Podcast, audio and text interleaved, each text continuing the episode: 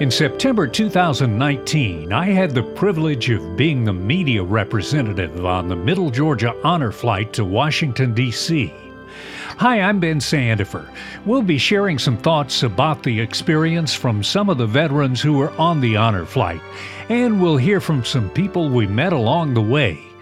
But we begin this podcast with Dave Nichols, the national chairman and president of the Honor Flight Program. We have about 140 regional hubs all over the country, including Alaska, and they all bring vets to D.C. to see their memorials. The Honor Flight program started the year after the World War II memorial opened on the National Mall. Earl Morse, who was a um, physician assistant at a VA hospital in Ohio, many of his patients were World War II veterans. He realized that a lot of these men and women aren't going to make it to see their memorial, whether financially they can't do it or maybe they don't have people that can take them. So he thought he would start up with his his buddies at the Aero Club there, and they started bringing veterans a couple at a time, and word spread and it caught on. Later on, Jeff Miller, he's a business owner in North Carolina. He started doing the same thing, but Jeff was doing it a little larger scale instead of a couple at a time on Cessnas, he would charter a plane and bring veterans. And then in time, they joined forces and formed what's called the Honor Flight Network, as we are now. Most of the honor flights are one day trips. The main sites are the three war memorials, and then the Air Force Memorial, the Marine Corps Memorial, Arlington National Cemetery for the changing of the guard, and then some other spots in D.C., maybe the Navy Memorial. Dave Nichols has witnessed many touching moments over the years. One that stands out involved the honor flight from Rochester, New York. We had a World War II veteran was a navigator on a B-17, and we're at the Korea War Memorial with our veterans, and at the same time, one of our honor flights from New Jersey was there as well. Next to us was one of the New Jersey honor flight veterans, and they looked at each other and recognized each other. Well, they hadn't seen each other for at least 30 years. It turned out that other veteran was a gunner on the same B 17 as our navigator. They were shot down over Europe and spent 14 months together in a German POW camp. And if they hadn't looked at each other, they would have been eight or ten feet apart of each other with that kind of history without even knowing it. The Middle Georgia Honor Flight has been in existence since 2018. Our trip was their fifth to the nation's capital. And one of the veterans on that flight was Don McLeod from Vidalia. McLeod retired as a chief warrant officer in the U.S. Army. I volunteered for the draft in 1955, and I was drafted in 1956. And when I got out, went back to Georgia, and I could not find a job. So I uh, went back in the Army and stayed there for 18 more years. McLeod served in Vietnam and says the honor flight is a way to give Vietnam vets the proper welcome home they did not get after that war. It sure helps, yeah.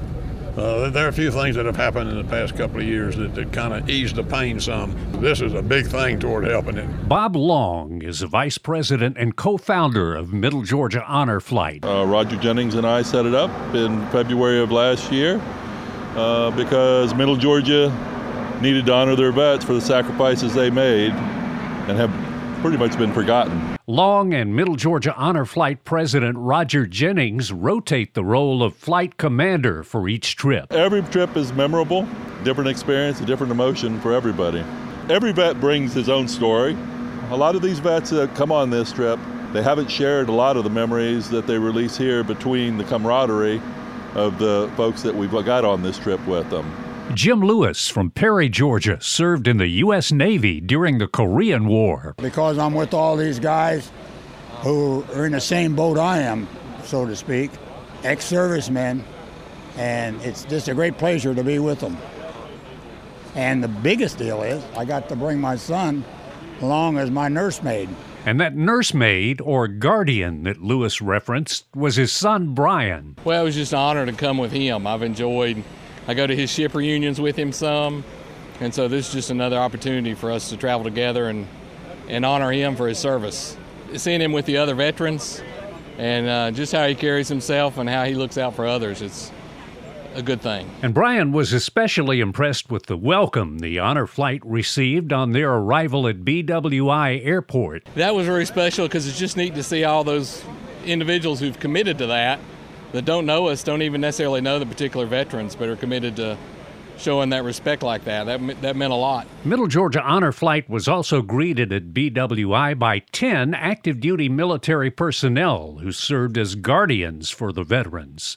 For Amber, who was in the U.S. Air Force, this was her first honor flight. I just thought it would be a good experience just to get out there and meet people who have actually gone to war and things like that, just to hear the stories and support them. For Natalie from the U.S. Navy, this was honor flight number four. Um, it gives you kind of an opportunity to hear some really interesting stories. Both my grandparents were in World War II, and they passed away when I was younger and had no idea I was joining the military. And now I have such a amazing respect for these men and women who come on these flights. So it's just a lot of fun. Veterans of World War II get first priority for a Middle Georgia honor flight.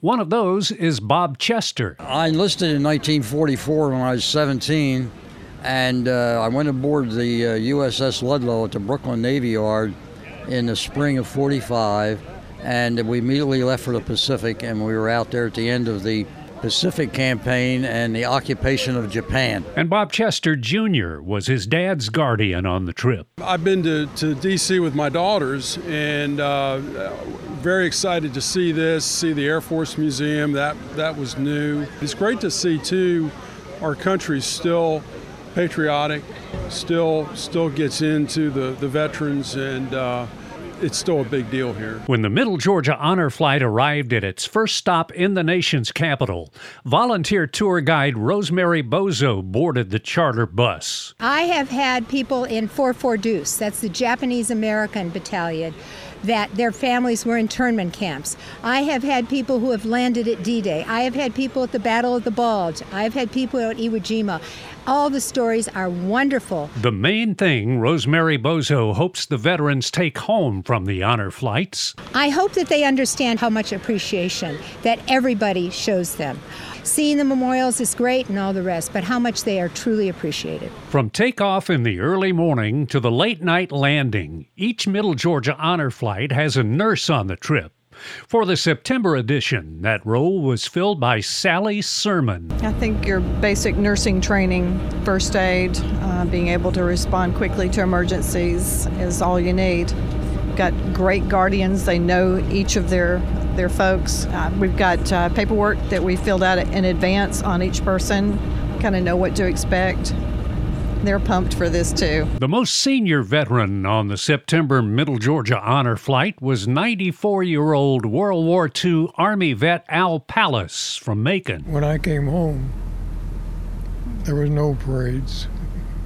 I don't ex- didn't expect it, but by the same token, you know, it was just another guy coming home, and it was just wonderful being around people like we had on this trip.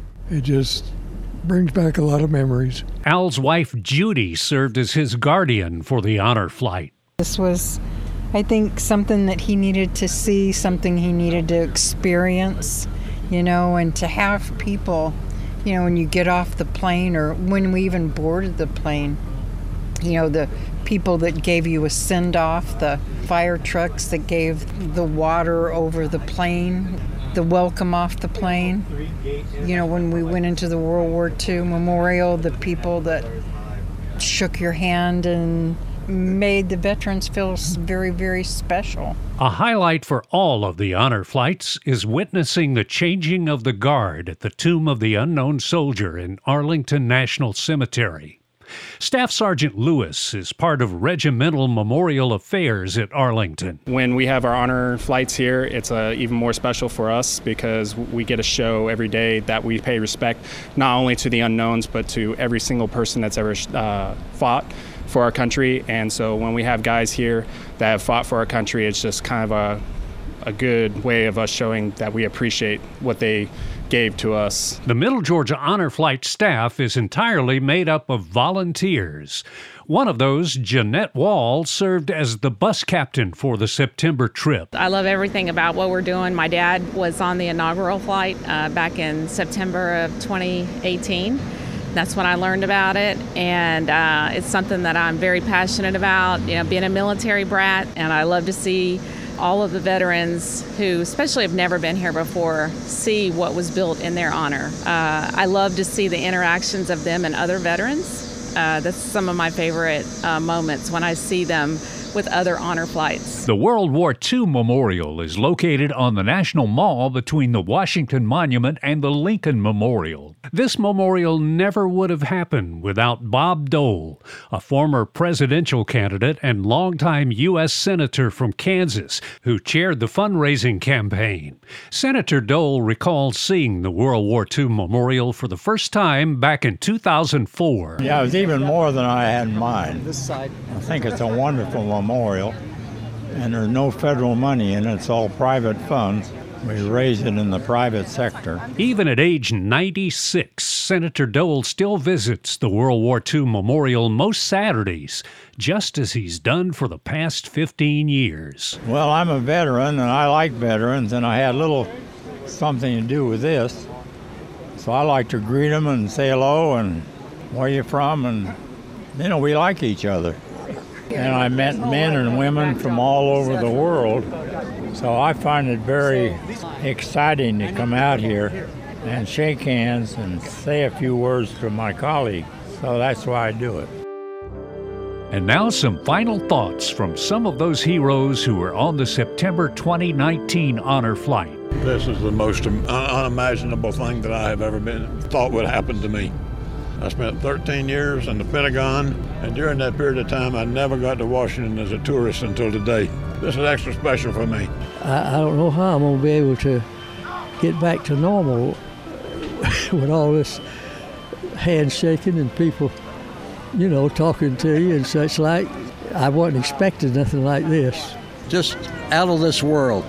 Tremendous thing. I, I, I, I couldn't imagine anything. I, I had a, a nephew who put my name in, and uh, here we are. I thought it was wonderful, and I appreciate what my wife did, what the pastor of the church did in getting me up here, and I wouldn't trade it for anything. To find out more about the Middle Georgia Honor Flight program, visit middlegahonorflight.org, middlegahonorflight.org.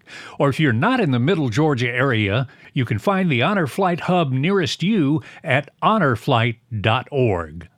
I'm Ben Sandifer.